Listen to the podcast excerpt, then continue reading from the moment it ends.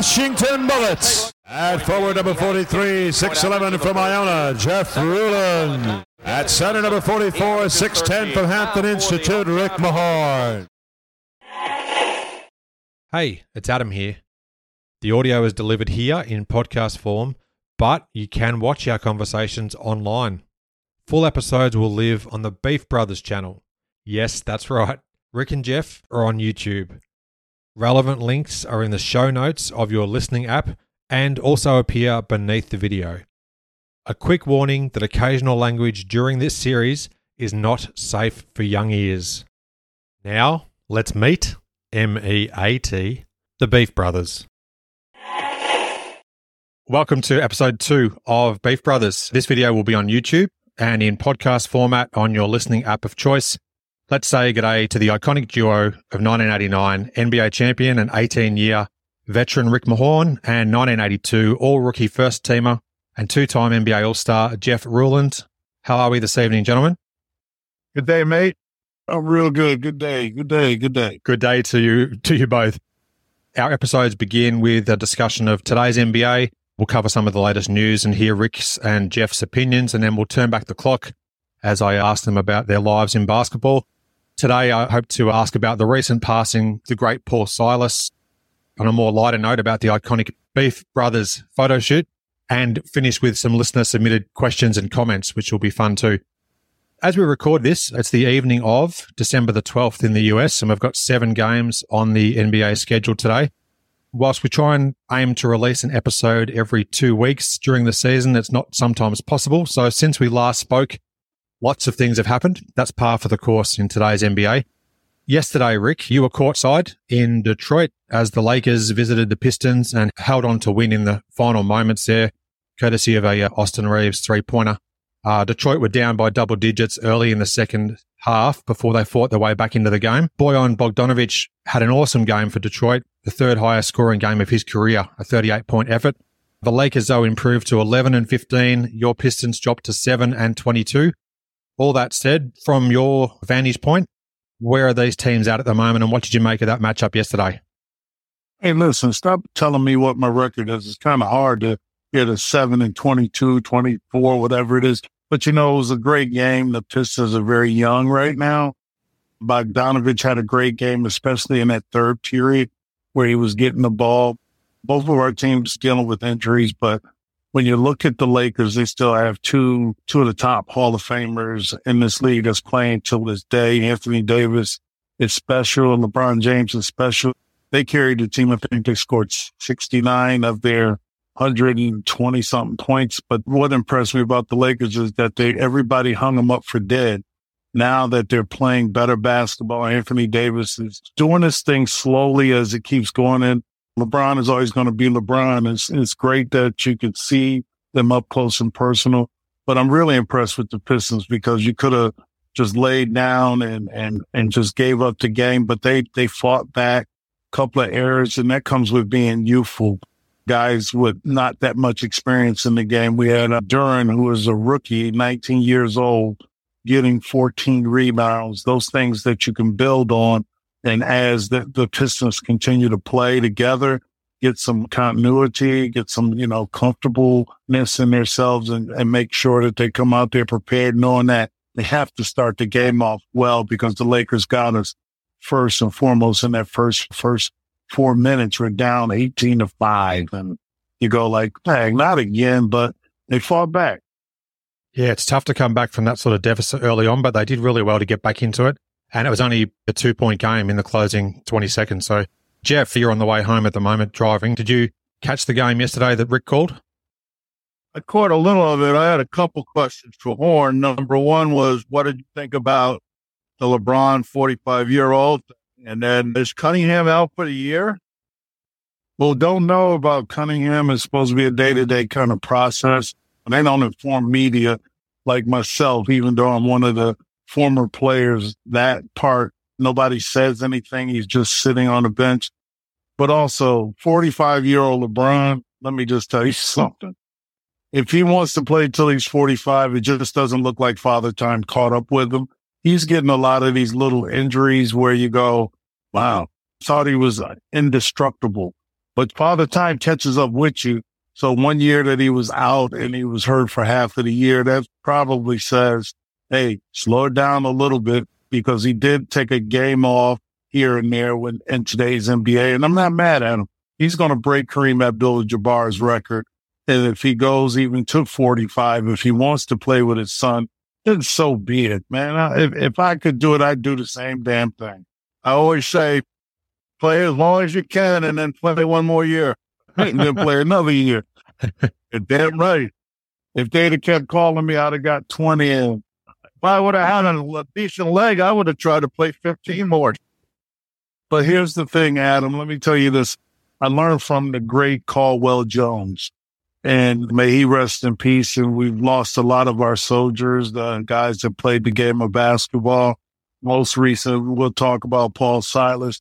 But what Caldwell Jones told me when the phone is still ringing, take that job. Where else you going to get a job that's paying you multiple hundreds of thousands of dollars, even millions now to say, Hey, you want to be here? In my standpoint, it's what I consider the nurturement, teaching how these young men are coming in earlier and earlier, give them back. Yeah. And how to be professionals in this game.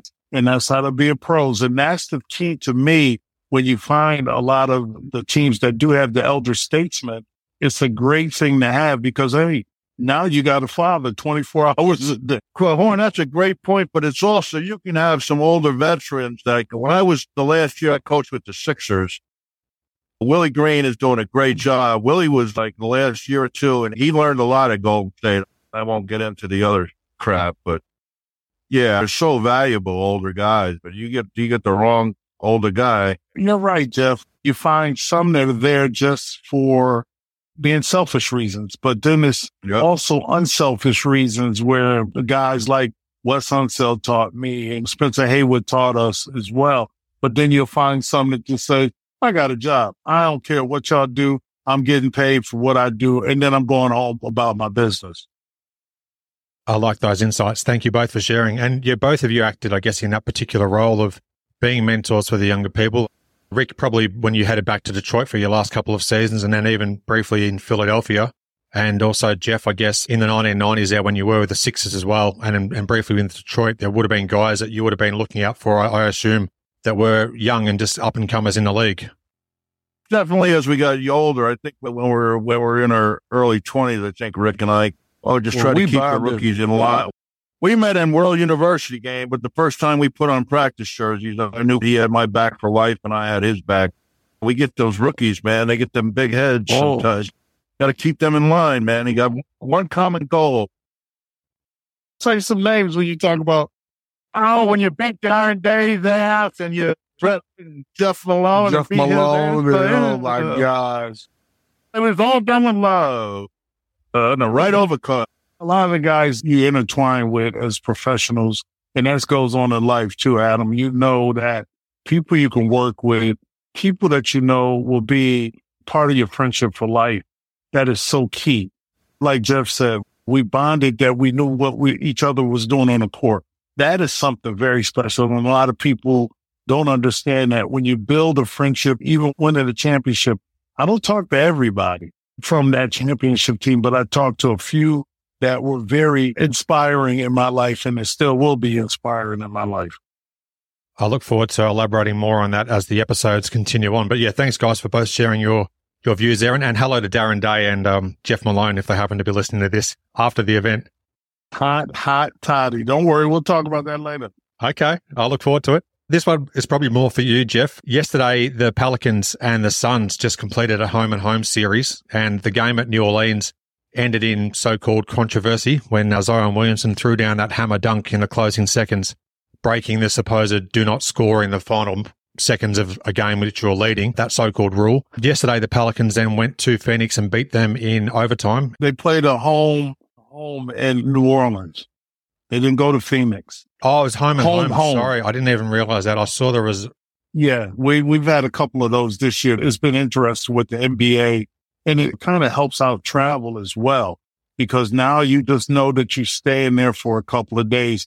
We played uh, the Atlanta Hawks twice at home and then we went on the road and played the Milwaukee Bucks twice at home. it's similar to what the playoffs are about, where you play two at home and then you play two at the next, and then you go It's one, a college one. weekend. Let's travel. I'm all for that. Yeah, I didn't actually realize I did that. I saw the highlights of the first game where it all went down with the fracas after the buzzer, and I read the review and recap of the game yesterday. Okay, so because we played New Orleans the game before they played the Suns. And let me just say this to you. It rules you comment Zion Williams is special. And when I tell you, it's like, how can somebody that's that big stop on a dime and spin to the basket and you can't block his shot because his body is so wide. Then you see some uh, Tony Craig or whatever his name was, Craig for Phoenix Suns, try to take a charge against Zion Williamson. Are you fucking crazy? Your life is on the line with this huge young man coming at foot. Man, I look, Jeff and I are some big dudes, but let me tell you something. If somebody coming in like a bowling ball, I'm getting the fuck out of the way. I'm telling you that right now. Let me ask you, what do you think of this analogy? I, I told Adam earlier that I thought Zion was a younger version, a young Charles Barkley, but better looking. Well, you know what? It probably is. You look at the way he walks. I always look at people's gait when they walk. Yep. He walks on his toes to the side. Yep. and it's like it's real quick. Barkley was more of a long, elongated runner. And, you go, okay, Charles is going at full speed, but he didn't have as much control as this Zion. I'm telling you, man, I, I swear, I was like, did he just stop on a dime? I'll tell you what, though, man, I, I saw a couple of games of Charles the first two years. That mother, he was dunking everything off a rebound. My God, how he could jump back in then those days, man. Let me just say, that's when he had the pizza. And he was just jumping you 320 pounds and you up oh, he here was running and jumping. jumping fool, man. Remember that time we played in that All Star game and he ran in at halftime and went right underneath the. Had the keg out for after the game. He went in there and drank underneath the keg for about three minutes. This was fun. Back to the Pelicans and the Sun. And when he did that, the 360 slammer, my rule is if as long as time on the clock, you might as well finish the game. But then again, someone came with this rule, oh, just dribble it out. Nah, that's on you if that's your pre- your preference. Sometimes you get caught up in the moment. Look, the Pelicans haven't been anywhere that that playing game helped them out last year to come this year, and they still are not at full strength. They still have an all star in Brandon Ingram that's not playing. But the fact of the matter, they're in first place in the Western Conference, which is one of the gauntlet ones. But like, damn, they just beat him twice. Did you like his statement either after the game or the next day where he said he, he apologized? His mom didn't raise him that way. I thought he acquitted himself terrifically. It really was well, well said. And you know what? My whole thing is just like you said, man. Like, like they were mad about Goldberg laying in it at the end. Rudy, big Rudy, they were pressing. So my whole thing is get mad before you go out and get your ass. In fact, that's what I'm saying. If you don't want nobody to do something on you, Adam, I tell you right now, you could have fouled them. Mhm. Why don't you run down there and foul them and say, we don't play that? That's just you who you are. But there's so many friends in this game and it's a buddy buddy system. I don't know. If I'm playing against Jeff, Jeff and I will play against each other for 48 minutes. We weren't friends. hmm Nope. After the whistle blew, After everything was all said and done, let's go get something to eat. Let's chill out. Remember, Jeff, when I played against Tim McCormick and we went to Bridget Floyd's in Philadelphia after the game and Tim McCormick walked in. Tim, Tim McCormick ain't know how to take. And Jeff was like, Hey, I said, what's up, man? He thinking I want to fight. Oh, okay. From what happened on the court. Yeah, but yeah. I've always left things on the court. But if, if I let my wife tell it, I, I don't like Karl Malone and I probably don't. I treat him with tell you respect. right now, man, I was the guys that I respected, but I didn't have a lot, a whole lot of friends on other teams. We didn't roll that way back in the day. Nope, you don't have friends. Like Jeff said, we were friends since the World Games. We really butted up, and it was like, yeah, okay. Even when we played on different teams, even in practice, our practices were fierce. And then it was like, let's go get some lunch, man. We let's go, man. Forget that. We we hit each other with and start laughing because it's like Is that all you got?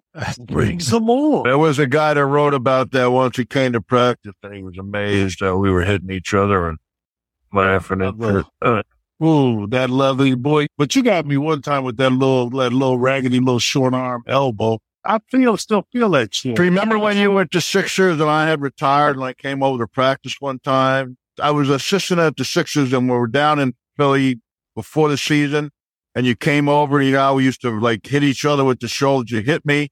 I went to Yeah. practice. I'm like, Fred, I got to go to the doctor, man. My, it's fucked. I tore my shoulder. I can't make practice, Fred. I'm going to see Dr. Jack. I, should, I need a shot. That was my good shoulder, man. That was my good shoulder. I had to get a surgery after that. Adam, now that's supposed to be your friend. You got to tell me we're doing something because we, we ain't hitting like, like two rhinos going at it in the middle, but it- it's so much fun. Adam, if you go on Hoop Pipes and you put in the old articles, put in rule number one, and there's one on there, uh, the roughest guys in the day, or what it tells about the guy came to practice and he left just shaking his head. He's either those are two crazy dudes or two macho dudes or something. Yeah, we had a ball, man. What did you make briefly of all the the so-called hype after the game, just following that Zion dunk, compared to what happened in the '80s, guys? Yeah, the, the thing you're talking about with that little skirmish after, it wasn't nothing going to happen. Nothing was going to happen. Fighting days are over. When we got in fights back in the day, they used to fine you a thousand dollars. The last fight that I saw when the Lakers played here last year, Isaiah Stewart, and I swear to you, that was, that's one, one young man. He, he lost it and you don't want to get him started. So last night it was kind of like he was checking LeBron and you're waiting to see if anything going to happen. And the fact of the matter, eh, you know, I saw a couple of little hits here, little extra little hits, but you know what? The referees let the guys play through these contacts. And, and I thought it was pretty much a well refed game. Too bad we didn't get the win, but it's like, man, they didn't show any favoritism to either team.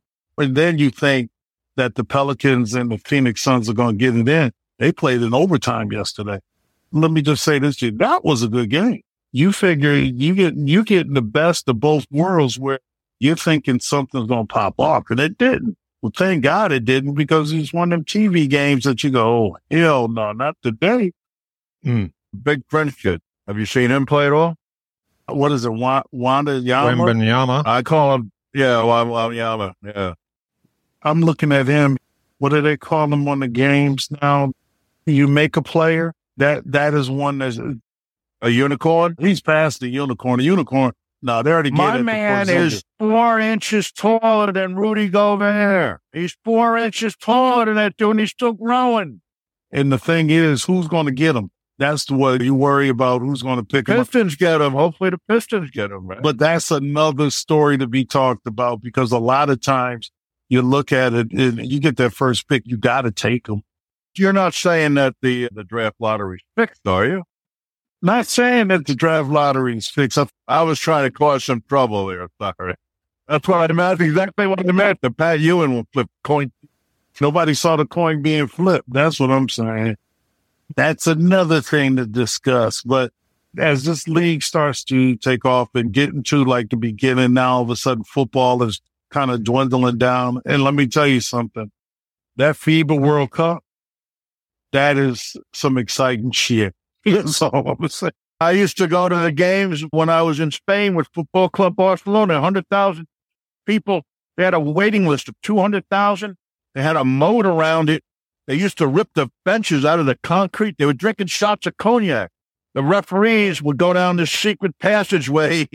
That shit was crazy. They ain't doing that shit over there. No, what is it? Qatar. They have to get the, they that No. Qatar. Good point. Yeah, good point. Whereas when I played in Italy, we used to have the games on Sunday and you hear all that noise and I'm going like, good Lord, in the Barcelona, man, it was 7 million people. The whole town would, the whole town just shut down. That's how it is. and the party would start. Let's go back to basketball. How about Joel Embiid last night? Joel Embiid got 50. He was kicking ass and taking names. He was a one-legged guy in an ass-kicking contest. Listen, listen, he played against the Charlotte Hornets. Are you kidding me? Who was guarding him? That sure came down and guarded the motherfucker. We could go out there and guard them if they got uh, Plumlee and uh, PJ Washington. Uh, good point. It's a different era, but when you and I played, there was only 23 teams. Now there's 32. So true. Hey, listen, Adam, a high school kid wouldn't come out. I think we talked about this on the first episode. All the high school kids came out when the merger. No, not even the merger. ABA was still there. Mm-hmm. Moses Malone, yeah, Bill Willoughby, Bill Willoughby, and Darryl Dawkins. Didn't happen very often for sure back in those days, and uh, had to really prove themselves. Well, it's 30 teams, Jeffrey. You're mad. You're thinking football? You thinking football? I thought there was 32. I got to stop thinking about expansion. Got something you can expand. Adam, we got to get back on track. Deary me. This looks good now. I hear you, baby. I went to the gym today. I've got it going on. Look like you ain't stayed in long enough. but go ahead, Adam. Yeah, fuck you. Don't hate on the way, man. Up until today, as we record this, we've got Luka Doncic, who's leading the league at almost 33 points per game. He's already had six triple doubles on the season, but Dallas so so in the standings. They're not dominating, but they're thereabouts. Anthony Davis, as Rick mentioned, has been on a tear recently, and uh, he's leading the league in rebounding at almost 12 and a half per game. And we've got Tyrese Halliburton of uh, Indiana, who's leading in the assist category at almost 11 assists per game. The season's about 30% complete, thereabouts. What teams or players should we really keep an eye on as this uh, season progresses, guys? From the beginning, I was taken by the way Utah was playing. And I like the Pelicans. I like the Grizzlies. Obviously, Celtics are, are uh, playing lights out. It's just such a long season. I don't know. I really hope that they're not peaking too long. And I was totally wrong about Sacramento, but I thought they were going to have trouble integrating Sabonis. He's so unselfish, but they've figured it out and they're, he's getting more involved and they're pretty good. Well, see, here's my thought. When I look at all 30 teams in the league, there's a lot of parity any given day or any given night, a team can get hot. Like last night, you had the Houston Rockets defeating the Milwaukee Bucks. And you go like, did Giannis play? You go like, did Khris Middleton play? Khris Middleton, I think, got hurt. Yeah. And then you also got, did Jrue Holiday play? Then you go, okay. Even when they didn't have Khris Middleton, who, who didn't play? That's the thing that you look at. And then you go, did we expect Indiana to be in a part of winning games? Do we think Utah, like Jeff said, that Utah was a team going, okay, well, are they into this transition of being integrated with a new coach and a whole new philosophy? Then you go Sacramento, but then you look around. Boston got the best record in the league that you expect. New Orleans, I already expected um, Minnesota, but one one team that this is, is disappointing me is the Dallas Mavericks. And I, I look at them if they were supposed to be this team that you say, well, this window of opportunity. All they got is Luka. Luke has the ball in his hands 70% of the time. Choma, Choma. 70% of the time. And don't get me wrong. He's a hell of a player, but you he's need to have player, people man. around him. Choma. Yeah. He's not going to wear his ass out, man. He's going to be an old 28 year old dude, man. And well, he already a old young dude right now. Yeah, no question. He's a hell of a player. They got to figure that out. And so when I look at it, Adam and Jeff, it's, it's all the parity, man. One team can get hot, but some teams are being consistent. You look at the Golden State Warriors, only won two games on the road. They won 11 games and lose two games at home. You don't know what's going to happen. That's the beauty of the NBA sometimes, isn't it? The surprises. It's such a long year, man. It's such a long year. It's even longer when you play 41 minutes a fucking night. And that's what Luka's doing. I think he's leading the league in minutes played. And you go like, you're going to wear him out. But then that's when you see somebody six. And then you go, and people spend their hard earned money if it's a road game and he's sitting and it's like, I can't, I'm a little go to a game to watch somebody and they they don't even play. Uh, it's hard to swallow. I look at the league now. It's all, it's all individualized. Look at the uniforms. Adam, I know why you were mixed up with the Pelicans and, and the Phoenix Suns because they changed uniforms. And you thinking that who's playing home and who's playing away? Exactly right. That's what tricked me because I only saw some brief highlights of that. And then the, the Pistons had on different uniforms again, like their lighter St. Cecilia jersey. That's it. That's it. So yeah, that did throw me. You know what it is, y'all? It's it's called merch. Let's have like six jerseys so somebody could buy six different jerseys. I thought a different jersey for every home game. Shit. They got to pay them salaries somehow. No question. So what's the difference between when we played to now in terms of your players are an investment that you want to keep. So you sit them out, you rest them. When we played, they knew if we were hurt that we would play. They wouldn't stop us from going out there with one leg. But here's the thing. I'm torn about them not playing every game, but in the same instance, hey, I was out of the league at 28 because I played, I played hurt. So, so we all did that because the game has changed so much right now that we used to fly commercial. Now it's charters, which I'm like, I ain't mad at them, but it's like you, you get food. The nutrition is different. It's an investment for each team. It's an investment. Each player is an investment. And I'm not mad at it. It's like, okay, I can't go hot and cold. You get disappointed. We're throwbacks rules. We get disappointed. But oh, no, know, I'm happy for all these guys. I'm sure when the next TV comes, we're going to have a guy making a $100 million. God bless you. I wish I was born at a different time. Hell yeah. What was Ronaldo, the soccer player that got offered 275? Yeah. Man, I'd be like, okay, well, you want me to play on one leg? I'm good. Yeah. That's generational money, man. I know you took a lot of care, a lot of your family. I took care of my family, but now it's generational money, man. And I ain't mad at them. Get all of it. Get it all. Get it all from all, baby. Get it all. Even the college kids with these, they get you know, the owners are making money and then, then their franchises are going through the roof. I saw today that it was a $3 billion bid on the Suns. I, I really think it's going to go to four or five. Yeah. Hey, why not? But you don't make money as a governor of a team. You don't make money till you sell a team as we record this, guys, just yesterday, a three time NBA champion and a two time All Star, Paul Silas, sadly passed away, age 79. His final season as a player was in 1980. It was just the year before your rookie season, Rick, and two years before you started playing in the NBA, Jeff.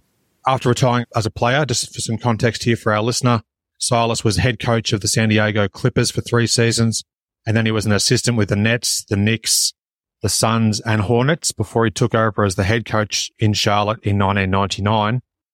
Four times he took the Hornets to the postseason. He also coached rookie LeBron James in Cleveland, and his final stint as a coach was two years with the Bobcats in the early 2010s before they reverted back to being named the Hornets. So, all that said, what influence has Paul had on, on your lives, respectively? You want to take it first, Vaughn? Yeah, I got it. For me, I was fortunate to be coached by Paul Silas. Got to know him as a, not only as a coach, assistant coach with me in the Nets, but also seeing him on the Knicks bench. And every time I would see him, he would say, boy, I'd have had to lay some wood on you. I said, you know what, Paul? You can still lay wood on me. I'm to get you. He was a little light in the cake. He was a guy that always, when he was assistant coach with us, spoke his mind, told us what we needed to do as a big man.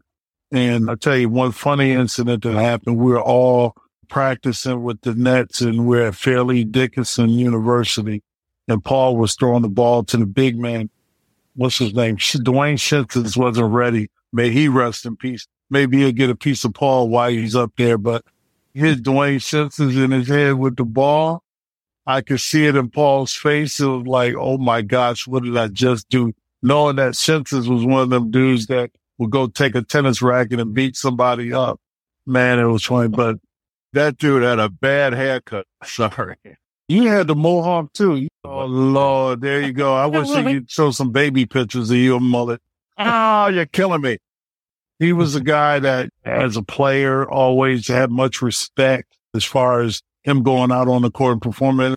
Basically, we're throwbacks of what he was. And that's how the NBA was at that time. And then as a coach, he was fiery. As a head coach, he was fiery, but he was still a very passionate and loving guy. So I'm going to miss him. I was trying to call him for the last, last couple of months, but he never picked up his phone or whatever. So had to know something was wrong, similar to what Bob Lanier, when I kept calling him for about a year. And when you don't hear from him, you go I'm like, man, I just want to say hi and I love you.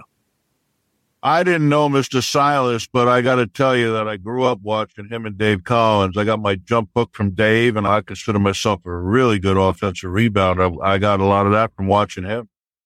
From watching him, man, learned a lot of little stuff, little nuances.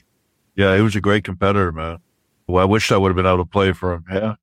Yeah, very well respected, and obviously lots of thoughts and uh, comments coming in from all the NBA fraternity, past players and present. So it's a sad loss for the NBA yet again.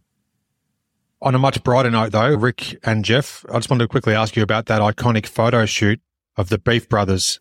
There's at least two iconic photos that come to mind.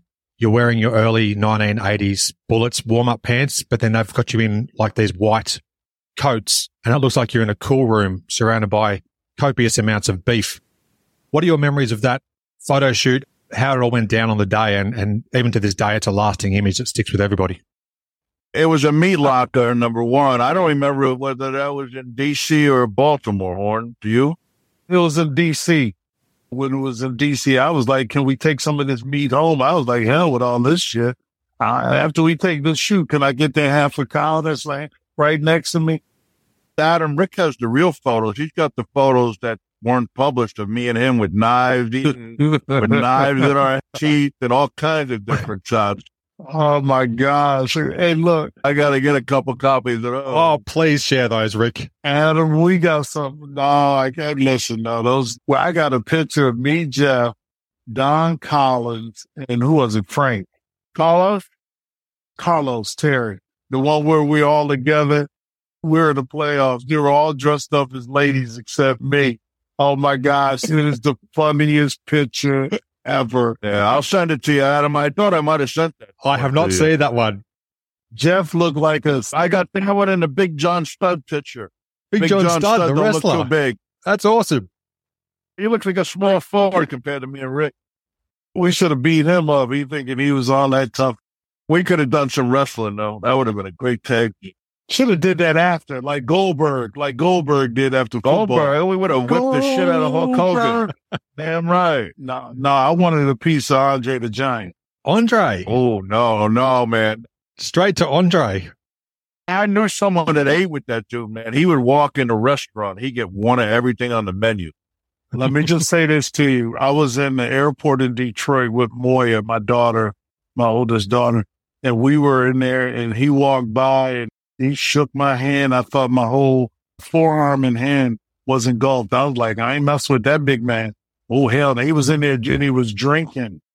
Cohen, they said he used to drink like 10 cases of beer, a couple cases of wine every night. Mm. Mm. There's a fantastic documentary about Andre. I think it was put out by Bill Simmons as The Ringer. Yeah, The Ringer. Mm-hmm. Yeah, terrific documentary about Andre. It's so fascinating. What a, what a character he was. I got to watch that few quick um, listener questions or comments just to wrap things up. These are come from the Beef Brothers YouTube channel. So we need a lot more of these. I don't mean to interrupt you. Sorry. We need a lot more. No, that's okay. More subscriptions and more questions. Shoot. Now, this one's from Tommy D on the Beef Brothers YouTube channel. He says, Love you guys. Thanks for the great early 80s Bullets fun. Rick, you picked three sixes out of a game that I attended at the Cap Center. He thinks it's Mo Cheeks, Clint Richardson, and he says Lionel Hollins, maybe. Sounds like you rang some bells that day. What happened, Rick? No, no. Oh, was it? No, it wasn't Lionel Hollins. It was Mo Cheeks, Richardson. It wasn't Clint. Cause Clint, Clint, no, Clint was dodging me. I got Andrew Toney. I, Oh, okay. The Boston Strangler. Andrew Toney, that was my Christmas list, Mo Cheeks. And, but I told you the one when we were in Philly, I came out of the game and sat down and the rebound went up. I caught Lionel Hollins' three of his teeth in my hand. yeah. And he told me every time I talk to him, he tells me, thank you. Cause he's got a whole new full set. he owes that to you, Rick, does he? Yeah, he owes that to me. I told him I, I take Venmo, I take Cash App. I, take, I caught three of those on the bench Adam. I told him, you know, your little ass don't supposed to be in the paint. Don't come in here again. They should have been mad at Moses for not calling out the screen. Bless Moses' soul, but I missed that guy too, man. George S. also via the Beef Brothers YouTube channel. Yeah, George is on there. I I interact with him. He's got some real shitty questions, so I hope he's coming back with some good ones. This is like a combination of two. All right, good. George is moving up in my book then. He says, if you could foul a player really hard and get away with it, who would you pick from your playing days? Laimbeer would get it from me. Laimbeer get it from me even when I played with him. So I may just go to his house and hit his ass right now. Well, oh, hit him once for me too. I'll get him twice for you, Rules. But you know, that listen, man, Rules, you when I paired up with people, it was it was fierce competitors. I can tell you that much. That's fantastic. And just one last one. Uh, this is from Keith B, also via the YouTube channel. It says, "Great to see you guys. I saw my first Bullets game in 1964. Missed those days. Any comments on Manute? And just ahead of Manute talk, I'll quickly advise that there's an excellent extended conversation which I'll put on the Beef Brothers channel that features Jeff and Manute during the 1986 season. But, gentlemen, what are your thoughts? That's the uh, video, Rick, with the lady calling in and asking Manute how long is his spear. Oh man. or when Manute will walk out the shower and says, "Who DW? Who DW? Who Dickwatcher? Who DJ Dickwatcher?" My man loved Heinekens. Remember when we used to back in the day in Indianapolis? We took I took him into the Red Garter. The girls wouldn't let him leave. oh my gosh! Wait a minute. How They about put chairs and things up against the door to keep him in. Hey, listen, it was funny when I picked y'all up after the game when y'all came up here and we were going over to Canada and Manute couldn't fit in my truck. He was in the back of my Bronco. He was in the back of it and we had to let him in and out the back. Remember he had his Bronco and they took the front seat out. He used to sit in the back. He took the front seat out. Yeah. And drive it. So when we were going to Canada, we needed to have our ID. And, Manute, Manute didn't have his ID. Manute just showed his American Express. And we go get it. Manute, I used to hang with him and I loved him because no one would bother me. They would go up to him. And if he was in a shit mood, he would just pretend he couldn't speak English and he would just sign an X on the autograph. Oh my gosh. B O L. That's all I know. I, my name Bull. I'm Bull. But his son is doing well. His son is doing well. Finally, good. I'm happy for him. Bowl bowl. His son's going really well. Yeah, Manute was always like, I killed a lion. And I was always like, yeah, you killed him when you shot a free throw and it came off the rim. came off the rim and killed the lion. The lion was old as hell around the corner. the lion had no teeth. The lion had no teeth. He does briefly talk about the lion in that interview that you do, Jeff. So I'll put that on your YouTube channel. I'm calling bullshit on that. We'll never know. We'll never know. But rest in peace to the Sudanese shot blocker. Oh, I know. Trust me. I got it out of him one night after 20 Heineken. Yeah. What a character and what a unique player in the NBA into sporting history. He had such a big heart. Oh, he had such a great sense of humor. I loved it, dude. Yep. Every practice, before we go walk out, he'd go, you know, hit me today, right? I go, no, nah, don't fuck with me. Block my shot, I'm going to elbow your ass.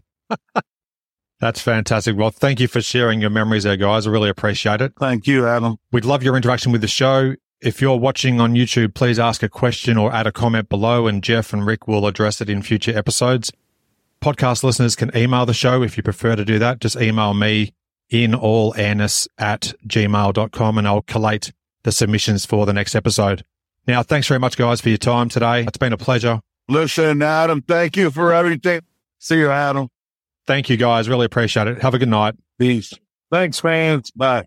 Peace out.